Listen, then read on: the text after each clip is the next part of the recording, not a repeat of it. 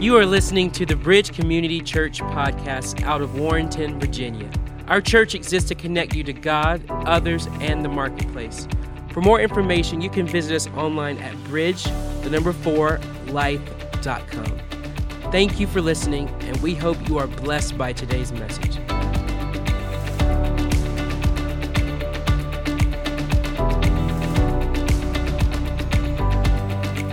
Good morning, everybody. It is great to see everybody here today. How many are having a good day? Good. How many of you are sitting next to a really nice person? Hey, that was really good. That's good.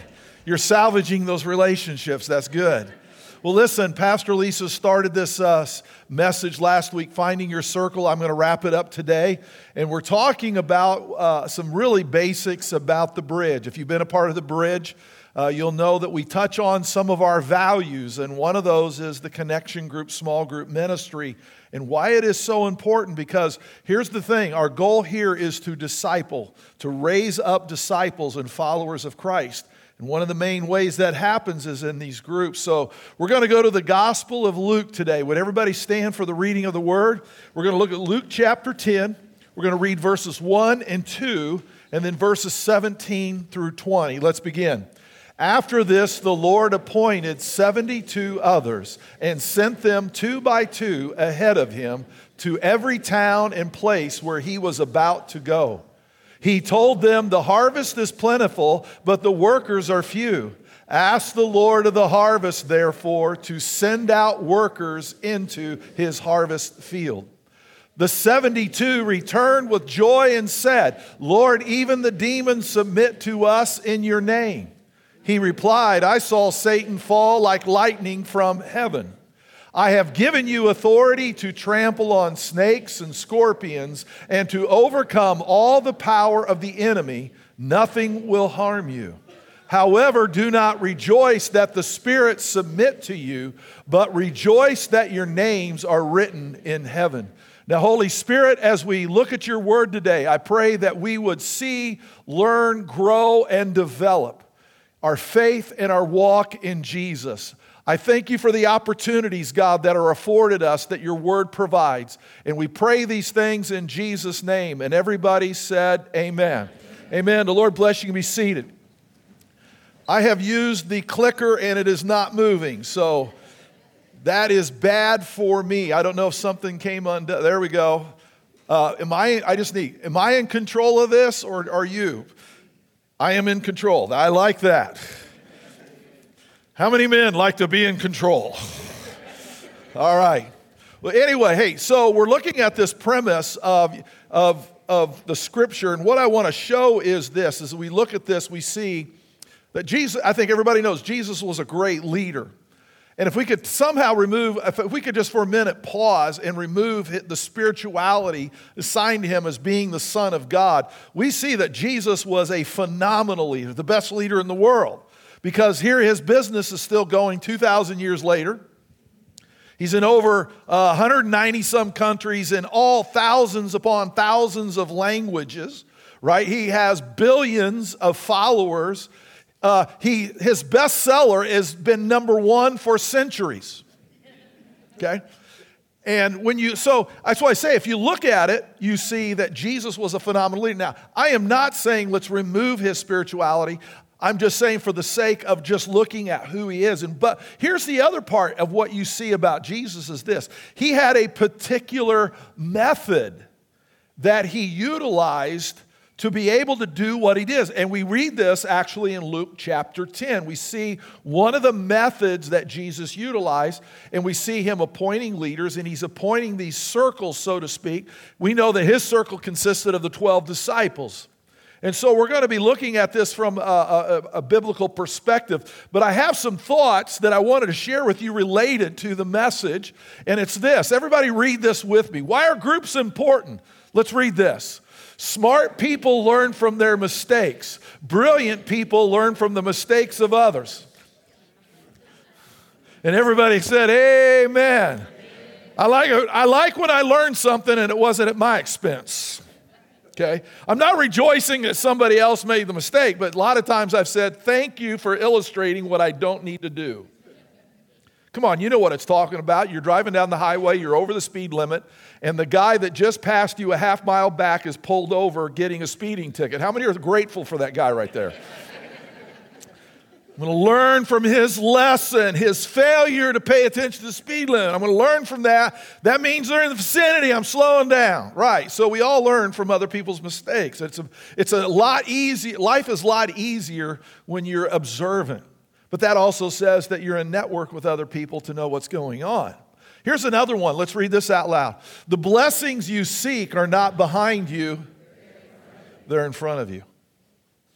A lot of people are snagged by a past because they think there's a blessing back there that they can still get. Can I tell you, it's behind you, you can't get it. They think if I could just solve the injustice, if I could solve this, if I could do that, if I could copy. And I'm just saying, look, the, the blessing, what happened is in the past. The blessing you need is in front of you. You need to pursue that. You need to go after that. Yes, we learn from the past. We learn from the errors. We learn from the mistakes. We learn from the injustices. We learn from those things. That tells us how to address what's in front of us. But if we are going to spend our lives turning around, chasing things in the past, did you know that none of us will go forward?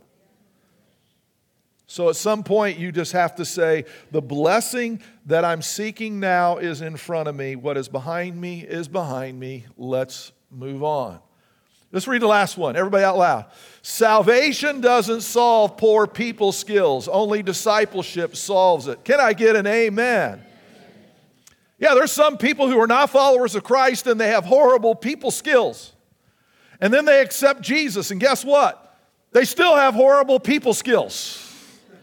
Salvation alone does not solve all problems that exist in our life. And so when you accept Christ and you got poor people skills, you need to get into the process of being discipled. And you learn people skills by being around people with people skills. It has more to do with being caught than taught. I didn't say it wasn't taught, but it has a lot to do with how it is caught, observing, learning, listening to people, getting feedback, watching them handle tough situations. And you take note of that, and you may not say it to it, but inside you go, Yeah, I need to learn how to do that. I, I, how many have ever said, Yeah, that's not how I would have responded? Thank God I didn't respond. Yeah, you see something and you watch somebody handle it masterfully and you go, oh man, I wish I had that ability. Can I tell you, probably if you hang around them, you'll figure it out. It's discipleship. So I just say those kinds of things to kind of set the stage for us. There's a lot of things that happen through inner through human interaction. Some people are asking God to do those certain types of things in their life and what they don't realize is, is that God uses people. And so for in other words for God to meet a need in my life, I'm going to have to be connected. I'm going to have to be around people. So let me just let me just let me put it this way. One of the th- errors that we have made in the USA is we think we can market people into the kingdom of God. No, you can market the gospel to them so they see what it is. But in the end, Christianity is a relational faith, not a marketing scheme. So we can use those mediums, right, to get the gospel in front of them. But in the end, somebody has to, I call it press the flesh, be there to talk, to, to know them, and to help them who knows their, their purpose, their life, things about them. Sooner or later, you need a human contact person who can help develop you in your faith. It requires humanity. God working through that humanity. And so sometimes people adopt spiritual principles that really aren't spiritual principles. They're, they sound good. How about this one? My faith is, my, is private, it's my business. Sounds good, right? Explain Judgment Day. Doesn't sound very private, does it? The books are opened and everybody is judged according to the deeds that were done in the body. And you know, you just want to go, hey, hey, hey, hey, uh, Jesus faith's a private matter. Could you dismiss everybody? No, it's not private. It's for everyone. In fact, Jesus said, You're the salt and light of the world. He said, Let your light shine so that, may, so that they may see your deeds and glorify your Father which is in heaven. That doesn't sound like it's supposed to be very private, does it? If I'm supposed to do things that people see and they would go, wow, God. See, we adopt some mentalities that sound good, but let me tell you this they're not biblical principles, they're American principles. Well, I won't even say principles, preferences. We have preferences as Americans, and it doesn't work that way. They're biblical principles that says, hey, we're, the Bible says that we're even to be accountable to one another. I'll wait for the amens to die down. Okay. So I'm going to give you some things about this passage that we saw because we see Jesus employing a strategy. Okay, a strategy. And it's interesting what the strategy does for those folks. So, number one, everybody read this out loud with me. There are opportunities that we can only get from a relational circle. Notice this. After this, the Lord, after this, the Lord appointed 72 others. Now, what I want you to note is this He knew who they were, and they knew who He was.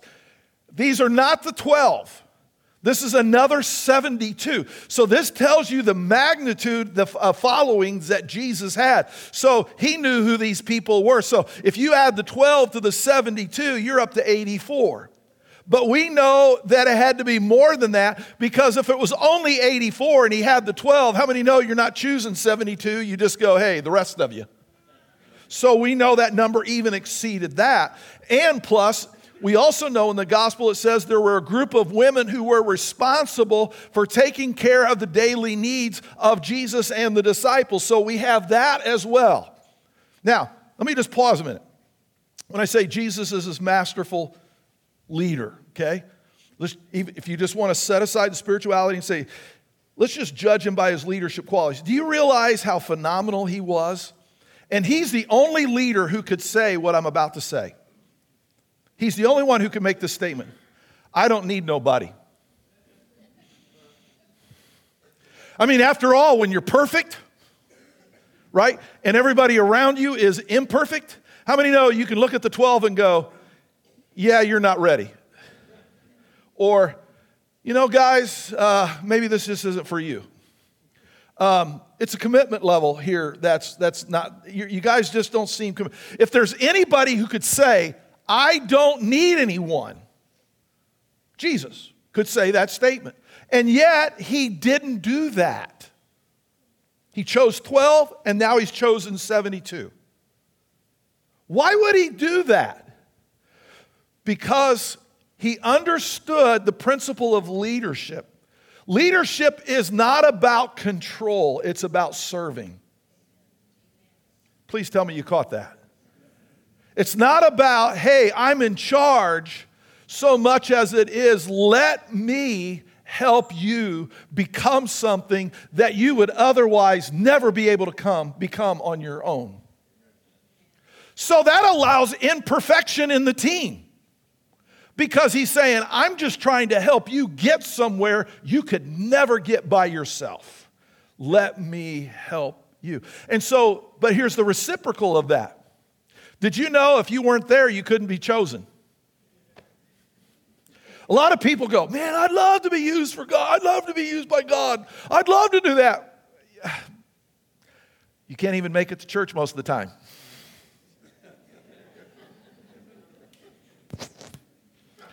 Did he just say that? Yes, he did. Come on, think about it. People want to be used without having the obligation to be there. They want to be tapped with no commitment. They want to be utilized with no responsibility for the day in and day out. They just, always appointing, let's get there. No, they were they were present and by being a part of Jesus' circle, he knew them. That made it possible for Jesus to choose them. Does everybody understand that? They were selected because he knew them. They said yes because they knew him. There was some kind of relationship. Jesus wasn't walking down Main Street going, uh, you and you and you and you. People wouldn't have responded to that. There was some kind of forged relationship. Opportunity rides on relationship. Everybody probably has had this happen. We call them divine appointments. Where God somehow got your schedule to overlap with somebody else's schedule, and there you are for a brief moment in time, and you cross paths, you network, and then somehow it just perpetuates after that. And the key is, while you cultivated, the initial contact was all God just made your paths cross. There's something to be said. Can you be there? Can you be present so that God can have divine appointments and help them to occur and show you how it can happen? Opportunities are sitting in groups. And here's the thing a lot of opportunity is missed, and you never knew there was an opportunity for you. You missed it. There's this adage that we say out there you don't know that you don't know. That's probably the most deadliest form of ignorance there is.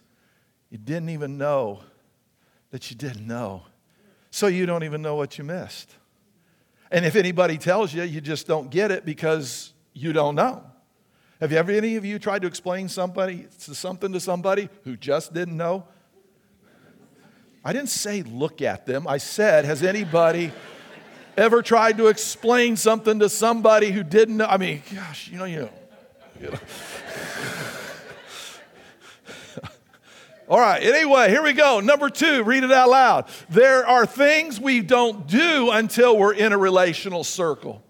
And it says he sent them two by two ahead of him to go in to every town and place where he was about to go. Most people don't realize Jesus' strategy. When he was showing up, the gospel had already been presented. The people had already been familiarized with who Jesus was because these guys had gone and kind of, I, will say, uh, I'll say it this way. So, what they heard was this So, Jesus, you want us to go and find out if they have any rocks to throw. Because the gospel was not a popular topic back then, and you know how the Jews like to disagree with you? They throw a rock at you.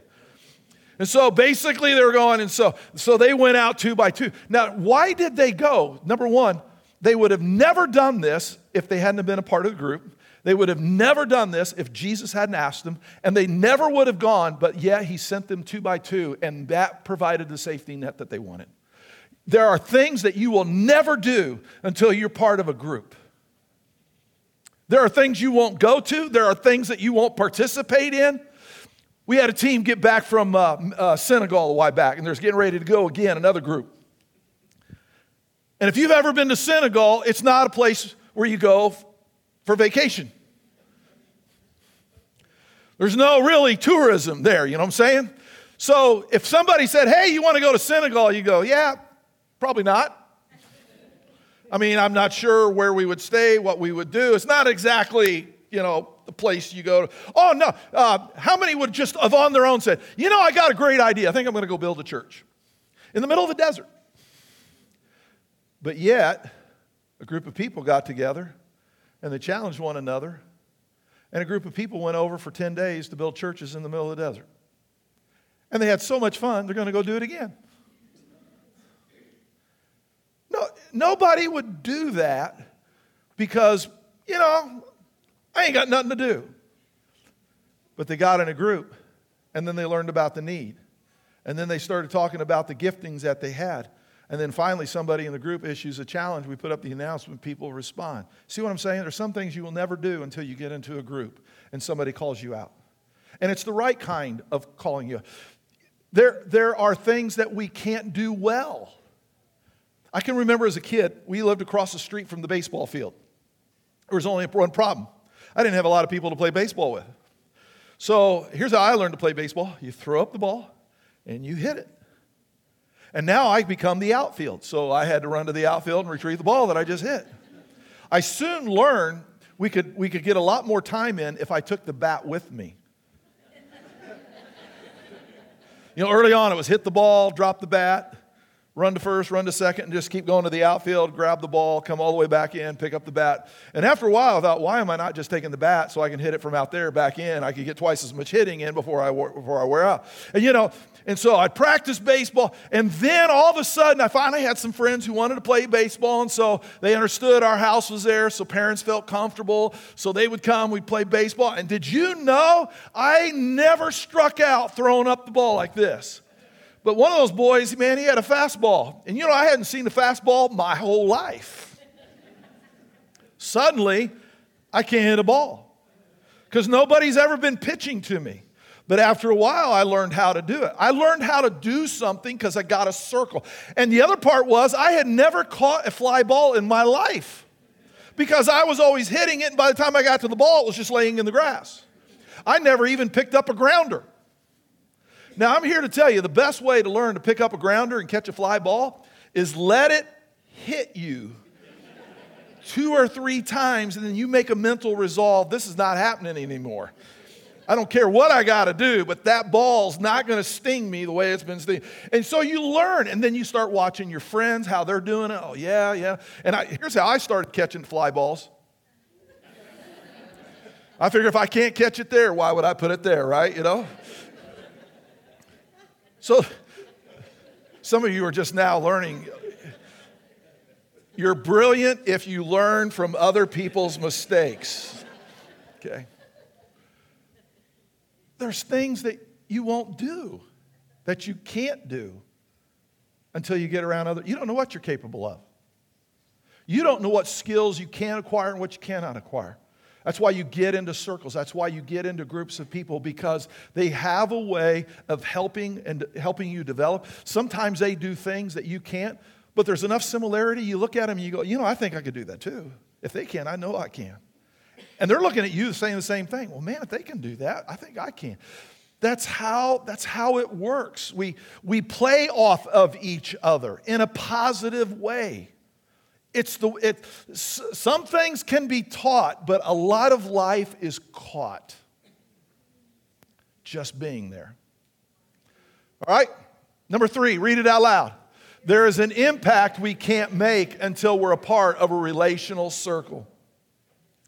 The 72 returned with joy and said, Lord, even the demons submit to us in your name. There is an impact that I can't make as an individual. But when I'm a part of a group, I can make a powerful impact. We know that there were 72, he sent them out two by two. We know for a fact that that would have mean, uh, meant they touched at least 36 villages. It's very unlikely that they would have done one village and come back. So they probably did more than, they probably would have done along the lines at least two and possibly three. And so when you start doing the math here, you start recognizing that they probably touched anywhere from 72 to 108 villages and towns. No one person in that group could have done that. But as a part of a bigger group and corralling and coordinating their efforts, that group was able to stand up and say, We went to 72. We went to 108 villages and preached the gospel this past week. There is an impact that you can't make as an individual, but when you're part of a greater circle, suddenly your impact is way bigger and it makes a greater difference. Listen, just look around the room here today. There's an impact that we make together as a group of people that we don't have as an individual. We all can make an, impact as an individual, but I'm here to tell you the size of this group, we can't do this by ourselves, but we all contribute to the big impact. There's so much more that we do when we coordinate our efforts together as followers of Christ. And I can tell you that that's why the Bible speaks so firmly. And, you know, all's good here at the bridge, so don't, don't, don't start reading stuff in what I'm about to say here, okay? This is why the Bible speaks so sternly against dissension because it waters down impact. Because it's an impact that those people can only get when they're together. And so dissension waters it down. And so big impact is lost. That's why it's critical for us to realize hey, I, I need to be networked with people intentionally. And I need to know why I'm there. I need to know why they're there so that we can grow and develop together. Number four, read this out loud. There are things we can't learn until we're a part of a relational circle. I said this a little earlier. There are some things that are taught, but there's some things that are just caught. You know, there's some things you, you lay it out in three points, you study a scripture. And, but there's other things that you just say, why don't you come with me and let me show you how to do it? Let me, you know, you can study, you can learn, and there's a part of that, but there's there's no subs. I can remember as, as when I was a teenager, my grandfather was a mechanic and a carpenter. And he was really top notch in both arenas. And I was starting to take the, the uh, high school, I was starting to take this thing called power mechanics. And so you started off working on small engines, and then the second year you had to totally rebuild a a V8 engine. And so I'm, I'm, you know, but they have these books that would, you know, you had to go through, and then they would let you touch the engine. Somehow you would take uh, what you saw on the pages and go into the shop area and actually do it. And I was having a little bit of struggle with that. And so my grandfather, being a mechanic, he would just say, when I was, was with him, he'd just say, hey, let's just go to the garage and let me show you how it's done.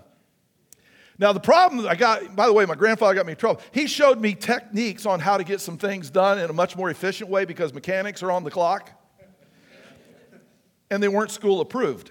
you know, what are you doing? Well, this is what my grandfather, well, your grandfather's not the teacher of this class, I am. Okay. So I had to go back to the book and see how they wanted it done. But the point being was, he showed he never did open a manual on me. He never did open a book. He put a wrench in my hand and he pointed. Do this. Now do that. Now do this. Now take this. Now brace it. That's how you do it. Okay. And I'm thinking, why couldn't they have showed that way at school? It's so much easier. Okay. There are some things that are taught, there are some things that are just caught. They just show you how to do it. And I don't ever want to underestimate the power of the preaching of the gospel. But one of the things that is so effective in these groups is they can sometimes say, hey, let's get together outside of the circle and I'll help you. That's priceless. To have somebody in a group say, hey, why don't we go get some coffee? We'll talk this out. The whole group doesn't need to be a part of it. Let's just work through it. Or, hey, I'll swing by. I, I know what to do. I can do. Or, how many have ever done this? Somebody referred you to somebody that solved the problem you've been trying for a year. And I said, Man, I've been working on this trying to get it fixed. And they said, You need to call such and such. And I do, and they fix it. And I went, Well, that was easy. Why didn't I think of that a year ago? Because I didn't know them but somebody else that networking with people is so crucial. So notice in this story here the 72 returned with joy and said, Lord, even the demons submit to us in your name. They're having a, man, they're just like excited, like, it works. And notice what Jesus said. He replied, I saw Satan fall like lightning from heaven. I have given you authority to trample on snakes and scorpions and to overcome all the power of the enemy. Nothing will harm you. However, to get this, however, do not rejoice that the spirits submit to you, but rejoice that your names are written in heaven. What Jesus was saying, would you please not get caught up in the displays of the power of the gospel and the fact that darkness was defeated? I want you to celebrate the fact that there are names that were written in the book of life please take note of the transformation in people. Don't celebrate darkness falling, celebrate people being elevated. That's what this is all about. And so Jesus corrects them. So what we learn here is, is we, don't, we don't always know everything we need to know. Sometimes we need corrected. So I want you to turn to the person on your right, left, whatever, and you can tell them this. Pastor told me to tell you, you don't know everything. Come on, tell them. Pastor told me to tell you.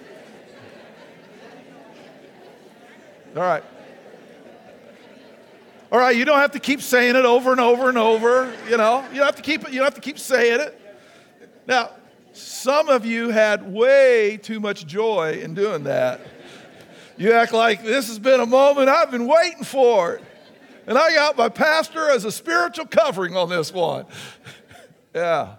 But it's true. We don't we don't know everything. So we need listen, life is a ongoing learning journey. We are, we are constantly being perfected. We work on it today, we will work on it tomorrow. Because by striving to be perfected, we get to be excellent. I'm not going to say I'm going to be perfect. This is not heaven on earth yet. But in striving to be perfected, it allows me to become excellent. But I can tell you this you change your goal in not trying to be perfected, and you will watch excellence slip from your grip. There are things that we cannot learn. There are things that people cannot learn until we're there and we're present. Number five, let's read it out loud. There's a joy we can't experience until we're part of a relational circle. Because of, of the passage and our lens in which we read it, we miss the word joy. It doesn't, the word joy does not show up too often in the New Testament. And here it shows up twice in the same story.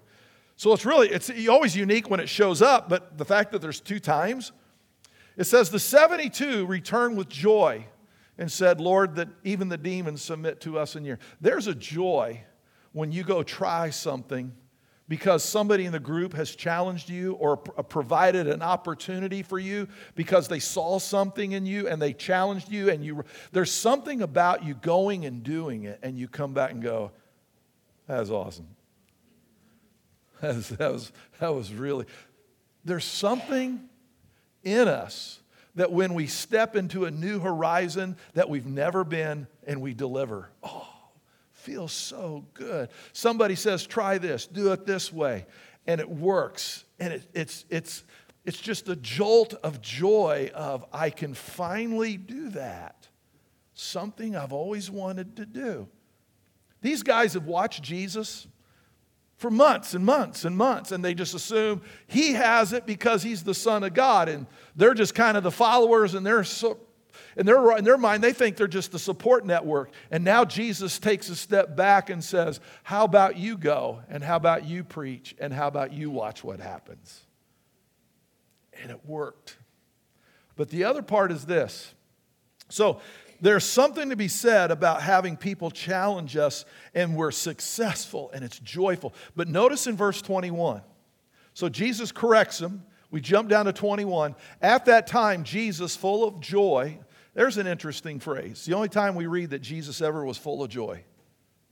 I'm sure he was joyful, but it's the only recorded full of joy.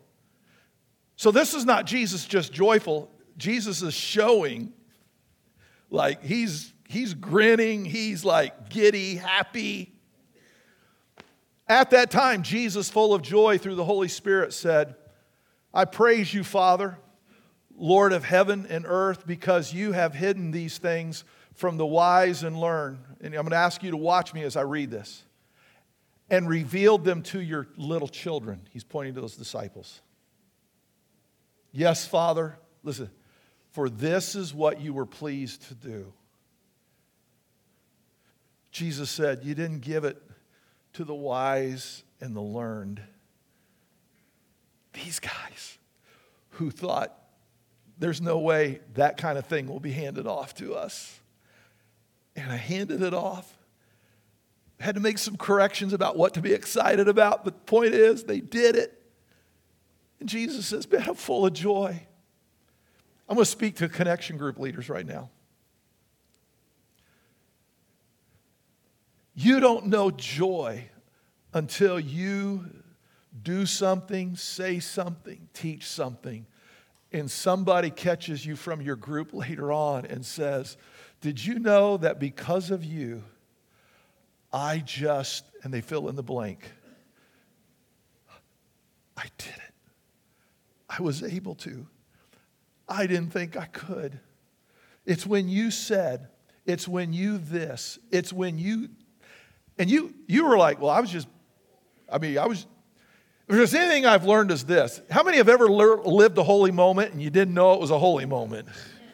And then you get told later on, that was powerful, that was a real holy moment. You go, what moment? What moment? Where did I miss it? And they go, you, when you said this and you did that, and you're like, yeah, I was just talking. Well, it was a holy moment for me. And I was like, whoa, if I would have known that, I would have. you see, sometimes the gifts of the Holy Spirit flow in fashions that we don't even know we're flowing in the Holy Spirit. You are just talking. You thought you were just being you. You were just doing what you knew to do. And suddenly you said something and it was a word of wisdom for somebody. Now, it's easy if somebody starts off with, Thus saith the Lord. Now, how many know? Okay, holy moment on the way. But, you know, you're just like, hey, I, I was looking at the word and I, I thought that. And people have gotten words of wisdom just by being there. And, didn't, and you didn't know that you were flowing in the gift of wisdom or the gift of knowledge or the gift of discernment. You, they, or had a you, you didn't even know it was a prophetic word. But they heard it. And they come back to you. Because of you, my marriage was saved.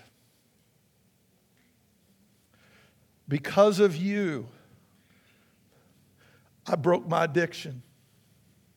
I had given up, but you told me to keep going and not try. I've been clean six months, I've been clean a year because of you.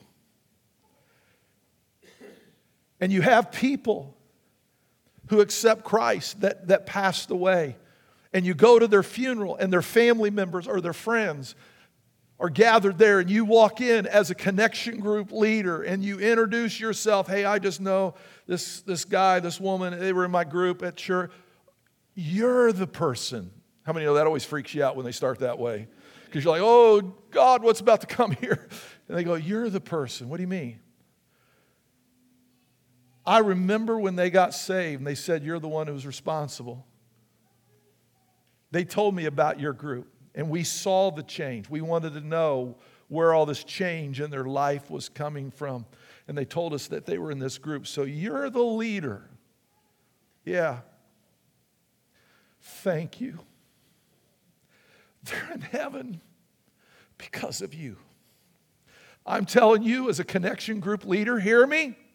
And if you aren't a group leader and you talk to Pastor Lisa, I'm warning you. It's addictive. You get one story like that and you're like, I, do you have a lifetime membership? I'm in. There's a joy that you get out of that.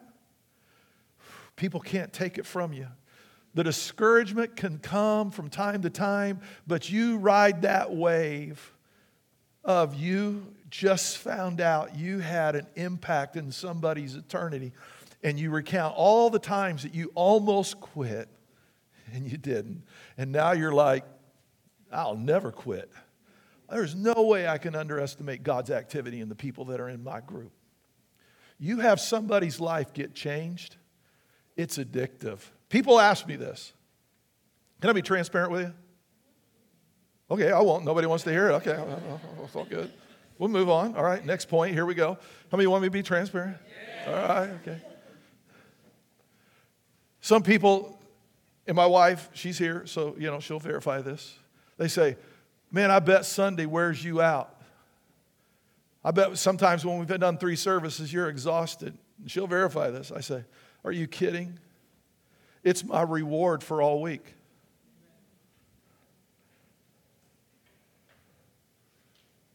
And the people who tell me that that was the Sunday that they finally decided to accept Jesus, or that was the Sunday that their friend showed up and turned their life around. That was the Sunday that their husband showed up. That was the Sunday their wife showed up. That was the Sunday that somebody at work showed up and they accepted Christ. I'm like, are you kidding me? Now, call me at two o'clock and I'm dead on the couch. Sign me up. I'm warning you, it's addictive but it's the best addiction I've ever had in my life. When you can make a difference in somebody's life, you'll keep coming back. It's a joy that made Jesus giddy, says full of joy. Amen? All right, one more. Here we go. Maybe. Everybody read it out loud. There is a blessing that comes only from being a part of a relational circle. Notice what Jesus said. Then he turned to his disciples. So now we have 72, right? So now he's turning to his disciples, the 12. So this is after the 72 have reported. He's corrected. We have what he told his father I'm full of joy. Then he turns to the 12 and he said, Blessed are the eyes that see what you see. Watching these 72 come into their element. For I tell you that many prophets and kings wanted to see what you have what you see but did not see it and to hear what you hear but did not hear it. Jesus is saying, "Do you just see the kingdom of God just grew leaps and bounds over here?" And Jesus said, "That's what it's all about right there." Guys, it's not just you 12. It's the fact that the kingdom is now open for everybody. Everybody. It doesn't work just for me because I'm the Son of God. It doesn't work for you just because you're one of the 12. It works for all those who are in the kingdom of God. There is a blessing that is waiting on you. So many times in life, have you ever noticed? Sometimes you uh, needed a blessing and you didn't even know it, but when you got it, you went, wow, that was awesome. You didn't even know you needed it. And then you got it and you're like, man, this is great. Hallelujah. Yeah. God knows blessings that you need that you don't even know.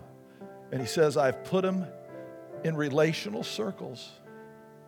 There's a blessing, man, when you watch people grow and develop in the Lord. Let me, tell me, let me wrap it up this way. You matter, and you can make a difference if you'll put in the effort. And everybody said, Amen. Come on, let's stand to our feet this morning. We'll wrap up the service. Can we take about 30 seconds? Come on, would you praise Him for being a God who wants to flow His activity through your life? Come on, 30 seconds, everybody. Give Him praise. Thank Him. Lift your hands. Praise Him for being a God who wants to include you in His activity to other people.